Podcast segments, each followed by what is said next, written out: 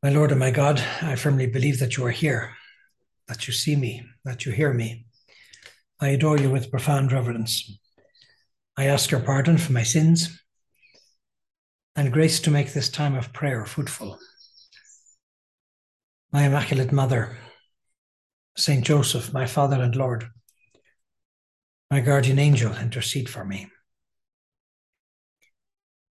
Blessed are the poor in spirit our Lord said on one occasion, and also on many other occasions with his words and with his deeds. Today is the feast of St. Francis of Assisi. He was born in the year 1182 of a noble Catholic family in Assisi in Italy. And he was a tireless preacher of the virtue of poverty and of God's boundless love for men. He founded the Franciscan religious order and together with St. Clare also established the Poor Clares. He organized the Third Order of Franciscans for laymen and women. And he died in the year 1226. At a time when excessive splendor, together with political and social power, were common among clerics. God wanted the poor life of St. Francis to act as a new level, leaven, in a society then sliding away from spiritual values because of its attachment to material goods. Dante hails the saint as a son born to the world. And so God used his existence to proclaim to everyone the certainty that true hope lies in God alone. One day, while praying in the dilapidated church of St. Damien, Francis heard the words, Go and repair my house now in ruins. And taking this divine locution literally, he put all his energy into fixing up the broken down chapel. And he later committed himself to restoring others and soon came to understand that poverty as an expression of his entire life would be a tremendous good to the church. He used to call the virtue Dear Lady, as the medieval knights used to refer to their heart's love. And as Catholics, we are wont to address the Mother of God. Francis realized that the restoration of Christianity would come about through detachment from material goods. Since poverty, well lived according to one's state in life, permits us to put our hope in God alone. We exchange lower things for higher things. And one day in 1209, when the saint heard these words of the gospel, don't take gold nor silver nor purse. He was moved to make a stirring gesture in order to show that nothing in the world is good if it's preferred to God. And so he put on a woolen garment and he wrapped a thick rope around his waist. And trusting in providence, he set out on the road. Poverty is a virtue that our Lord asks from everyone, from religious, from nuns, priests, but also from mothers of families, fathers, lawyers, students, doctors, politicians. It's evident that the lay faithful as stewards of creation and in affirmation of the whole gamut of noble human realities, that they should practice this virtue in a way different from the followers of St. Francis. Different people have different ways of practicing this virtue. The vocation of the lay faithful in the middle of the world doesn't mean that they go around dressed like monks in a cloister or friars. They have to dress like their peers be very ordinary, be very normal, because that's their vocation. By vocation, the religious give a public and official testimony to their consecration to God. But the consecration of lay people to God in the middle of the world is something more private. And yet, all Christians are called to practice this virtue. Just as everyone is called to live the virtues of temperance, obedience, humility, industriousness, in accordance with their particular vocation. In the instruction on the Christian freedom and liberation, the Sacred Congregation for the Doctrine of the Faith had said the virtue of poverty for the ordinary Christian is based on detachment from material goods, confidence in God, sobriety, and the willingness to share with others. And St. Josemaria likes to, like to say that just as a traveller must know the right road before setting out on a journey, if he is to make progress, the laity need to learn to reconcile two aspects of this virtue, which at first seem contradictory. True poverty, which is obvious and made up of definite things. This poverty should be an expression of faith in God and a sign that the heart is not satisfied with created things and aspires to the Creator that it wants to be filled with love of God so as to be able to give this same love to everyone. On the other hand, the secular condition, he says, living in the middle of the world, requires the Christian to be one more among his fellow men, sharing their way of life, their joys and happiness, working with them, loving the world and all good things that exist in it, using all created things to solve the problems of human life and to establish a spiritual and material environment which will foster personal and social development. I used to say a mass in downtown Dublin many years ago at lunchtime, once a week for people working in local offices. And some of the people attending would bring their friends. This mass was mainly for young lady professionals. And one girl brought a friend of hers from the office. And that day I happened to be speaking about the virtue of poverty and saying that really poverty in the middle of the world for ordinary people means detachment from material things. Also, detachment from our ideas, our dreams, our yearnings. And this friend, she told me that this friend she had brought, when they were on their way back to the office, she happened to comment that, well, really, poverty does mean detachment. And she said, you know, I was working in Brussels, working for the Irish government and the European community. I was getting handsomely repaid for my efforts. I was able to save, I was able to buy a house. I was doing very well, really. I had no reason to complain. But what used to bother me a lot was my opposite number from Germany was getting three times what I was getting for doing the same amount of work.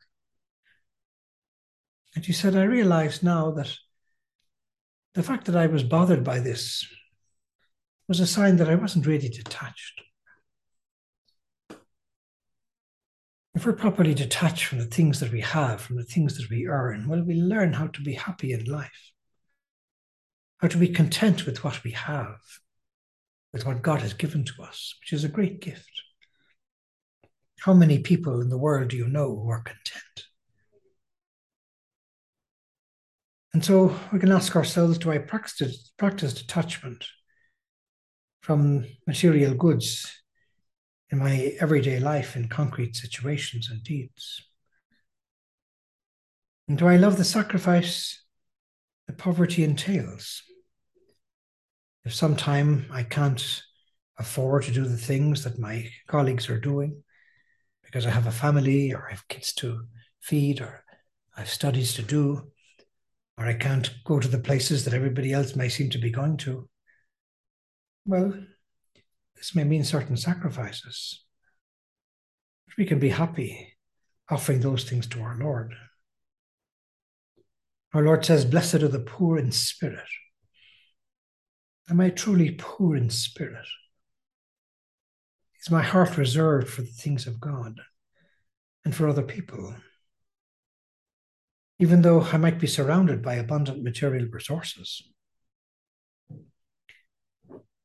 And so, in the way, St. Josemaria says, detach yourself from the goods of this world. Love and practice poverty of spirit. Be content with what is sufficient for leading a simple and temperate life. Otherwise, you'll never be an apostle. And so, our Lord wants his words to resound down through every age that you cannot serve God and mammon. You cannot be running after the things of this world and yet be serving God in a concrete way. You have to see the things of this world as having the very little value that they may have. It's impossible to please God, to take Him all the ways of the earth. If at the same time we're not open to making renunciations in the possession and enjoyment of material things. It's very good if we live at a slightly lower level than our peers. And it's very good if we try to give at a slightly higher level than our peers. People should be surprised that somebody who's only earning so much is giving so much. And also that we know how to do without things from time to time. And if our Lord allows us to pass through a period of real want or real need, when we just can't afford things that maybe everybody else can afford, well, those can be moments to thank God for allowing you to experience real need. It may be in that moment that God is shaping your life more than in any other moment to have a Christ like spirit to be like Jesus in Bethlehem. And so, this counsel of our Lord, blessed are the poor in spirit, may sound strange when the desire for comfort and selfish gain is so widespread. But yet, we're called to be countercultural, be a bit of a rebel in society and everyone around us might be aspiring to have and to spend or to maximize life's pleasures, as if this were the purpose of our human existence. Maybe God has placed us as a witness to help people to see that real happiness is in a different direction. We also try to enjoy created goods without considering them necessary for our health or our rest. There's a story told of St. Teresa of Avila one time that was eating a pheasant that somebody had given her a present of, together with some other people. And she was really enjoying the pheasant. And one of the younger nuns in the convent was a bit surprised to see St. Teresa enjoying this pheasant so much. And happened to say to her, Well, mother, don't you think you should be mortifying yourself a little bit? Or not enjoying yourself so much? Um, and St. Teresa of Avila replied, Well, when I pheasant, I pheasant. And when I fast, I fast. Well, good words of, of encouragement in those areas. in Friends of God, we're told we can always do without certain things, given some goodwill.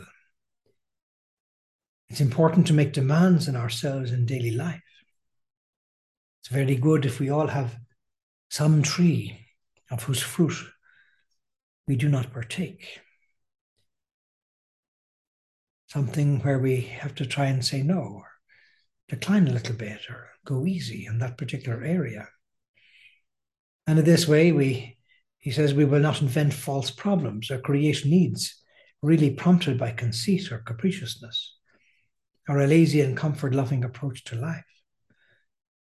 We should strive towards God at a steady pace, without carrying any dead weight or impedimenta that might hinder our progress. And that's why it's really good to have contact and help your family and your children have contact in a regular way with people who have less, because that opens our eyes to the many blessings that God has given to us, many blessings that possibly we take for granted too frequently. It can also help us not to create needs for ourselves, think that I have to have this or I must buy that, or because somebody else has this latest gadget, I need that latest gadget also. It might be that we're far better off without that, that gadget sometimes. And so these are very subtle ways in which to say no to ourselves, to practice a certain control and temperance. And that can include all sorts of things in respect to anything we use, including equipment and implements of our profession, sports equipment, articles of clothing. St. Augustine advises the Christians of his time be satisfied with what is sufficient. Any more than that is burdensome and does not bring relief, which will weigh you down and not support you. And so we need to be careful about complaining or identify when and where about what we tend to complain, even interiorly. Because if we're complaining about something, it means there's some little attachment there to my favorite TV program or to that seat that I like to sit in, or my food cooked, cooked, in this type of way, or this other little detail, or that other little detail. We have to know how to deny ourselves these little pleasures, to keep our heart in the right place. And so, truly, Christian poverty is not compatible with the possession of superfluous goods or with an anxious longing for imagined necessities. And so it's very good to go through our house or our drawer or our cabinet or our office from time to time, at least once a year, and get rid of superfluous things. If I haven't used this article of clothing or this other item in the past year, well, probably I don't really need it. And there may be somebody else in this world who needs it more than I do. And a disordered desire for material things can, can really be an indication of lukewarmness or a lack of love of God.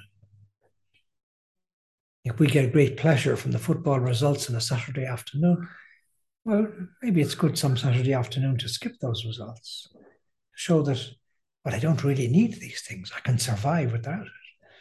I don't have to be attached to this little pleasure. This virtue can be shown in finishing our professional work well, in taking care of the things we wear, hanging up our clothes, folding them well, keeping our drawers neat and tidy. And the same thing in relation to our home and our furnishings, and the tools and things we use, whether or not they belong to us.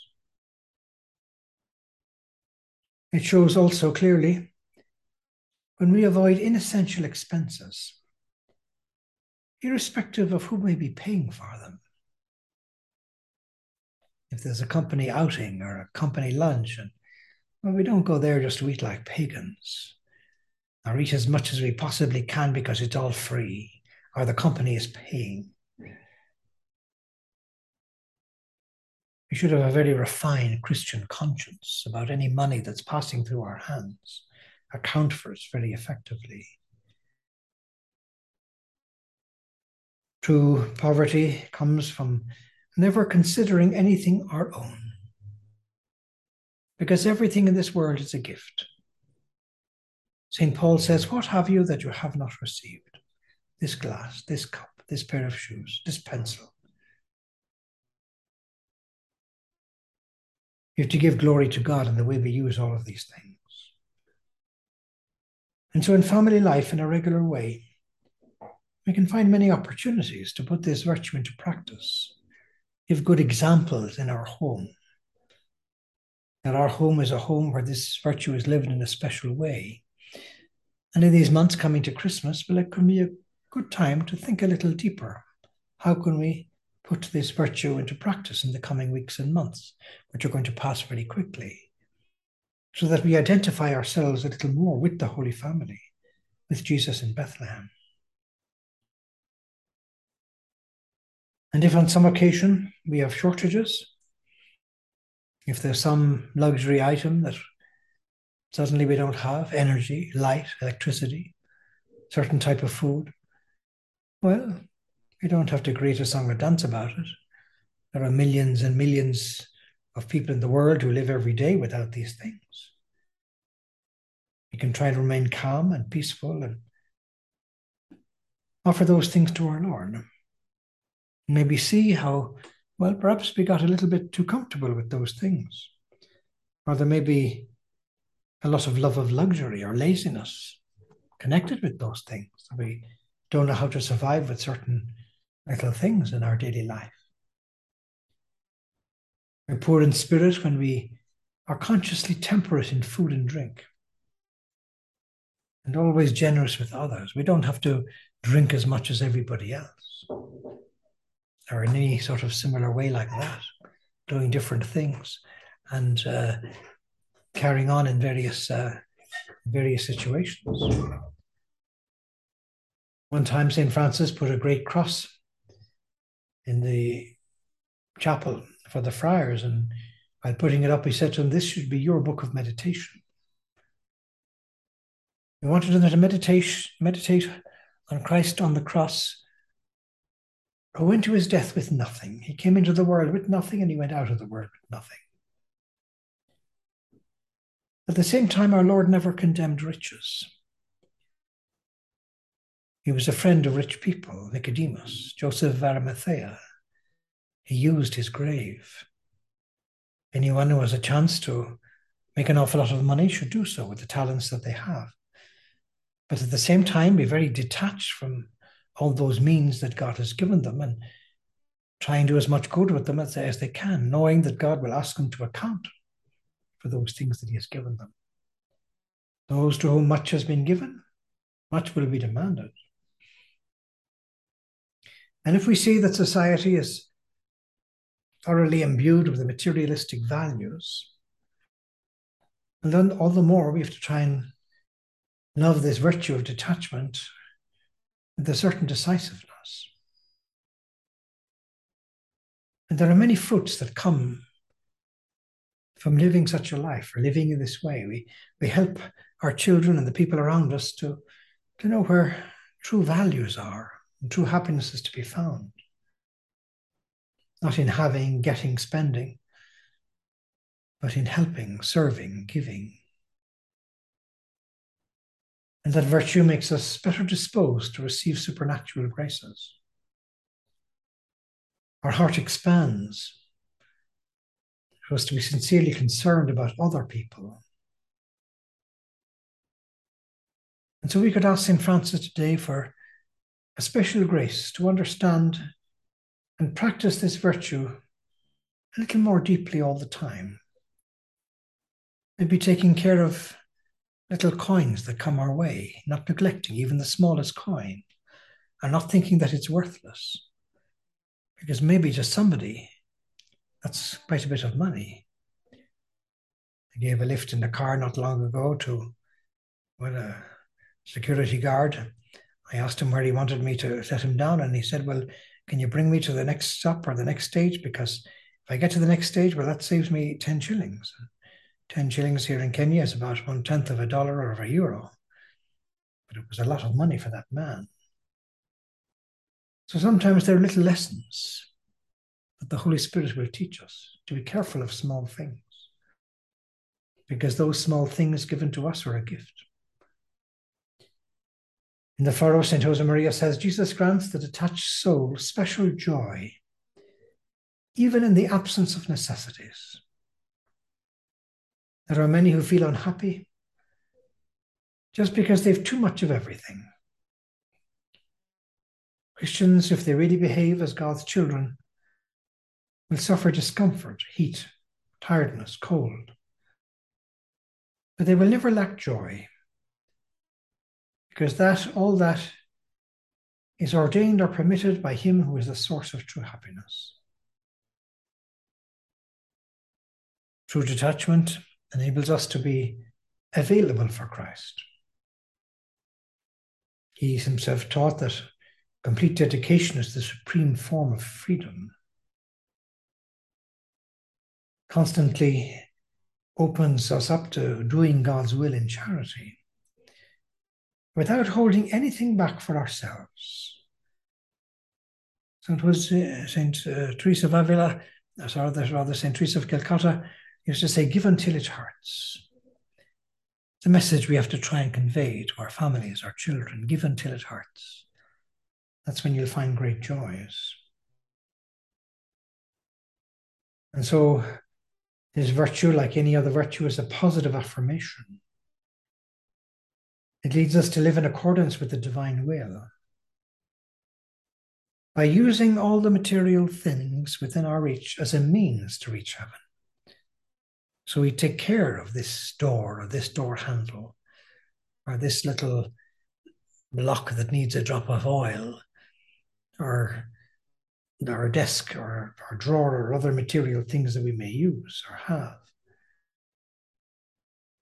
This virtue helps us to make the world more just and more human.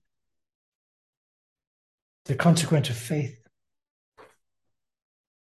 And in sacred scripture, the person who lives this virtue is the person who has unconditionally placed their hands, placed their life rather, in the hands of our Lord, and turns the reins of control over to Him without seeking any other security. I give my life to you completely. Having left all things, they followed him. All things. And they didn't look back. Whoever puts his hand to the plough and looks back is not fit for the kingdom of God. And so a certain rectitude of intention is essential for effectively resolving to be poor in spirit. A person shouldn't place their confidence in goods that are not permanent, even though they might happen to possess millions of them. We can be very tempted today by the attractions of the modern cult of consumerism. Life may be given over to the accumulation of material wealth. Money itself becomes a god. St. Paul warned the first Christians that nothing like this should ever have happened among them. Because that tendency can lead people to forget the immense treasures of God's love, the only real good that can truly fill the human heart. And so we have to try and have the firm intention of serving only one master, since no one can serve two. And so, in a society dominated by an excessive desire for riches and comfort, our temperate life can act as a leaven to bring souls back to God, just as the life of St. Francis did in his time. So we could ask St. Francis to help us to form a new leaven in the midst of society. And Our Lady will show us, through her life of dedication, how we too can be protagonists in the struggle to bring about the new age of Christ now dawning. I thank you, my God, for the good resolutions, affections, and inspirations that you have communicated to me during this meditation. I ask your help to put them into practice. My Immaculate Mother, Saint Joseph, my Father and Lord, my guardian angel, intercede for me. In the name of the Father, and of the Son, and of the Holy Spirit. Amen.